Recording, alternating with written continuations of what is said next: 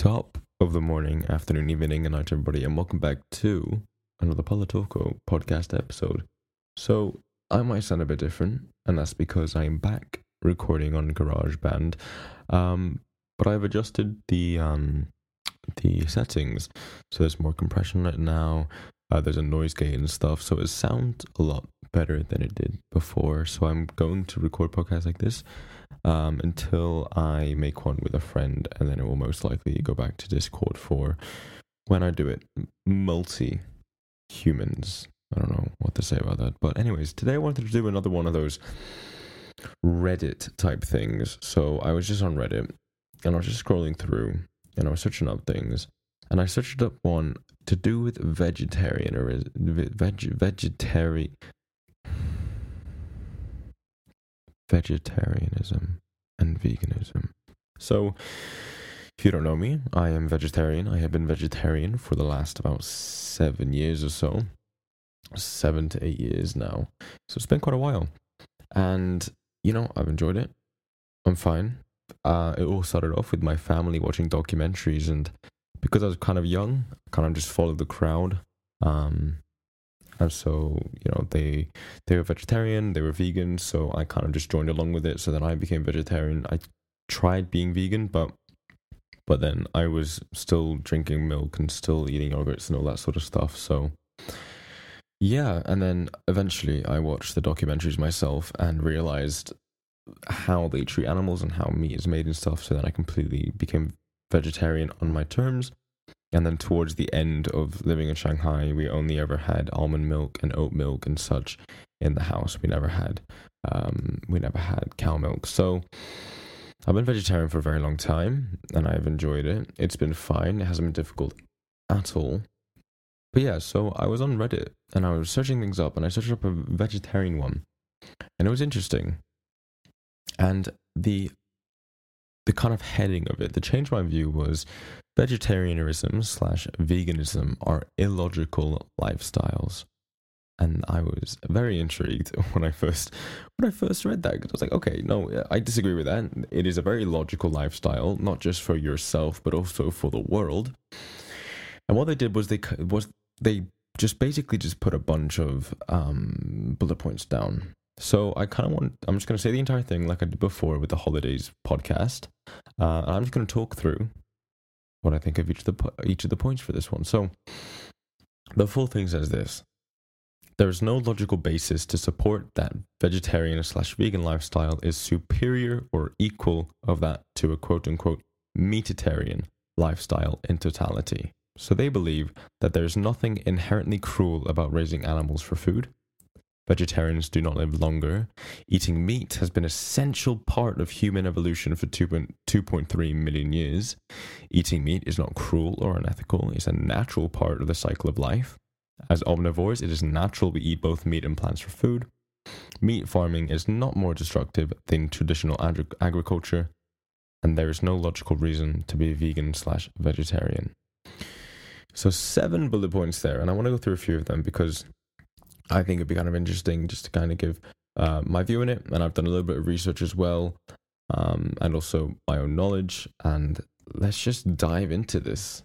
Okay, so for the first thing I want to talk about, I want to mix two of the bullet points together. The first one being there's nothing inherently cruel about raising animals for food. And the second one being eating meat is not cruel or unethical, it is a nat- natural part of the cycle of life. So the second you mention the second somebody mentions that there's nothing cruel, it's not cruel or unethical, the entire argument of animal cruelty comes into play. And with very, very simple research, you can find all of this out. You can find everything you want out. Literally, one of the first things I saw was a website that literally says animal equality and it's, you know, why factory farming is the largest cause of animal abuse in history. And it's very interesting so, a little statistic is that I didn't know this. I learned this today. I was amazed. The industrial, I can't even speak. The industrial livestock sent to slaughterhouses every year is eight times the human population. Eight times the human population. We've just hit 8 billion, so that would be 64 billion animals being sent off to slaughterhouses every year just to feed us. That's all it's for. And that's only industrial livestock on land. That doesn't bring into account every fish and every aquaculture and everything to do with the ocean and freshwater. That is just fish. I mean, that is just pigs, chickens, cows, and that sort of thing. So the fact that you know eight times the human population is sent to is sent to slaughterhouses, there is no other time in history that more animals have died or suffered so much throughout their lives. You know, animals nowadays are literally just turned into machines. Animals are just machines nowadays. A lot of ways of how these animals are farmed are in these things called factory farms. And essentially, factory farms are windowless sheds. I will say that again, they are windowless. There is no no natural light coming in. It is windowless sheds with artificial light. That is all that they have. But the the picture that they put on it was about was all these pigs and the pigs are so confined into a cage they cannot turn. They do not have the ability to turn in their cage. And this is considered acceptable and standard to the industry, which blows my mind. Another thing that they do um, for mainly for chickens is that chickens, I mean, sorry, chicks, like newborn chicks essentially, are sent to these things called fattening farms and they just live there for 42 days. They get fed a lot and they just get fat and then they get used. These chicks these small chicks are never able to meet their mothers. They are never able to feel the mother's protection and the care. And if one is born and it has a little hope of survival then that one animal is just thrown away like trash it's just thrown away into the bin and not used and just discarded it's horrible and the dairy industry is one of the cruelest production cycles that exist. And this is quite graphic. And this is what I've learned from today. And it's about how dairy is produced. So, mother cows, female cows, they are artificially inseminated. And when they get born, the calf is taken away at birth. Now, it just depends on what gender the calf is, right? So, if it's a male, then the male will be essentially immediately killed for veal, immediately killed for meat, whereas the females will then be used for the next generation of dairy production. So, the calf is taken away, and then all of that milk that the mother was going to give to the calf is stolen. And it's used for human consumption. And when they stop producing milk, they just inseminate the mother cow again. They just inseminate them, and then another cow, calf is born, and then they take the milk away. And it's just this repeating cycle, and it's horrible to think about. And that's I learned that today, and I'm very surprised about it. And I will most likely reconsider my thoughts on me drinking milk because that is horrible. Anyways, on to the next point, which I wanted to which I wanted to touch on um, is you know vegetarians don't live longer, and the thing on Reddit they actually linked a study made by a German cancer research center. They did a study between completely vegan, so no meat, no eggs, no milk, no nothing, um, another, and then you had uh, what was the other one called? Vigo vegan or like vegan something where they don't eat any meat but they drink milk and have eggs. And then you had non-vegans so they would eat anything that they want. And then it says that the one of the first things that they say after after saying this is that the predicted number of deaths was meant to be about around 900 but the actual number of deaths was about 500 so they stated there was a reduced mortality due to the deficit of deaths from circulatory, from circulatory disease. And then the next thing that it states is that total mortality was unrelated between vegetarians and vegans and non-vegetarians non-vegans and i think that's where this person got it from because it says ve- they've said vegetarians do not live longer but then a line or two further down the the same study the same study by the German Cancer Research Center says that vegetarians had a 30% lower risk of dying from ischemic heart disease compared to non vegetarians. And the first thing that they stated about it being a reduced mortality due to deficit of deaths from circulatory diseases is directly linked to heart disease. So the same study that this person linked onto their Reddit, the change in my view that they put on Reddit, just completely contradicts the point. You know, vegetarians have a 30% lower risk of dying from heart disease compared to non-vegetarians. And another study, I just searched it up afterwards, and another study from Sanitarium Health Food Company, they said on average, vegetarian men live 10 years longer than non-vegetarian men. And vegetarian women live up to around six years longer on average. It's just very interesting because eating meat and not eating meat, there are there are differences obviously in diet, but one does help you live longer than the other because one has fat. One can link to the diseases which are linked to fat and the capillaries and heart disease, etc., etc. But anyways, that is another one. Vegetarians don't live longer. There are studies which say they do live longer. There are studies that don't live longer. Okay, so the next bullet point I want to talk about is the bullet point where they said eating meat has been an essential part of human evolution for 2.3 million years. Now, obviously, I, I can agree with this in some sense. You know, there's many there's many vitamins and many.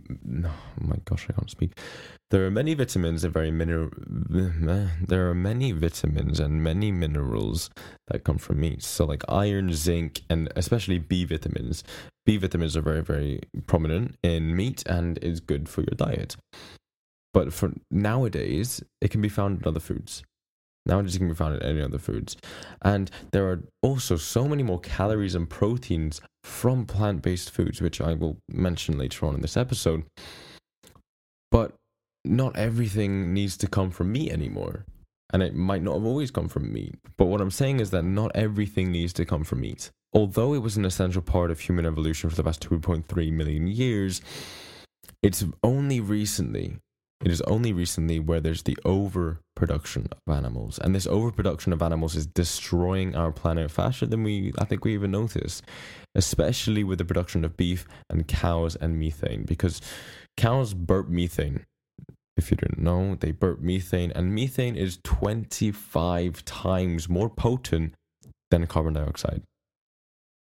And it traps so much more heat, and it is a massive greenhouse gas, which directly contributes to global warming, and it is one of the biggest reasons as to why our our Earth is heating up. Essentially, all of this overproduction of animals leads on to the next point I want to talk about, which is the meat farming is their point that they did on, on Reddit, which says that meat farming is no more destructive than traditional agriculture, which is false well, in my eyes, is false. It is. I completely disagree with it. So, if we break it down to the amount of land on Earth and just break it down from there, so the Earth's surface is twenty nine percent land.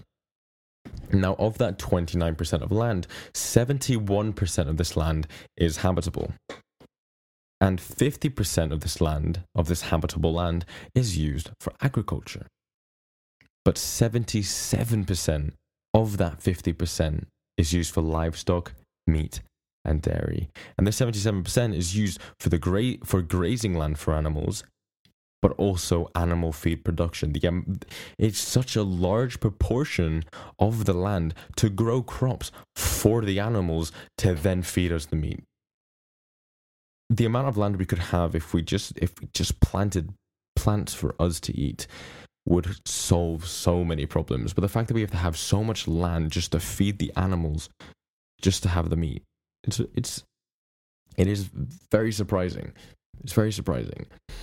And go back to what I said before about there's so many more calories and proteins from plant-based foods.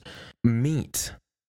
So the 77% of land for livestock, meat, and dairy produce less than 20% of the world's supply of calories less than 20%.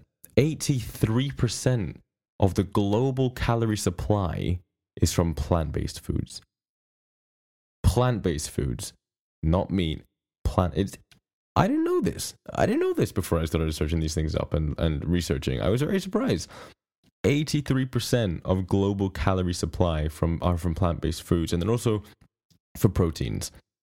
You know, meat produces less than 40% of the world's protein supply, and 63% is the global protein supply is from plant-based foods. Less than 40% is from meat, dairy, and livestock. And there's a big art. Every single time, you know, I, I tell someone I'm a vegetarian and they're surprised by it. They're like, oh, where do you get your protein from? Oh, where's your protein in this meal? But yada, yada, yada. There's more protein in plants than there are from meat. Obviously, if you obviously if like if I had a plate just full of green beans and you had a massive steak on your plate, your steak but most likely has more protein than my green beans. That is that is true. That is a fact. But then it also depends what type of plant that you do eat. Some things like but I think it's chickpeas have a massive level of protein, and that could have more than a than a slice of meat on your plate. It's it, it it's just interesting. And I was very surprised when I learned about that when I was doing the research for this. The next point, now the penultimate point I want to talk about is them saying that as omnivores, it is natural we eat both meat and plants for food. And it's true. You know, our teeth are made for both plants and meat. You know, our teeth are unspecialized, which reflects our mixed diets. Because carnivores, they have very prominent canines and incisors, which rip and cut away flesh, whereas solely herbivores are plant are flat and broad teeth to help grind plants. And we've got a mixture too. But like I said before, there is so much protein and so much calories come from plants that we don't always need meat obviously it's natural that we eat meat and plants, but we don't always need meat. And even let's say a hundred years ago, that could be an argument. But nowadays, it's also the state of the world. There are so many fossil fuels and greenhouse gases for producing meat and coming from meat production. So there's so many greenhouse gases and fossil fuels being used to help make the meat, but then it's also the cows themselves which are, you know, producing methane, which is linking to global warming and greenhouse gases and heating up the planet. And then this all links to global warming and climate change and the and the melting of icebergs and the melting of mirror albedo mirror uh, it's just it's just crumbling. And i could go on, i could go on for a very long time about this. I've done a lot of research on climate change and i've done a lot of research on tipping points. I could continuously talk about it but i'll leave that for another episode.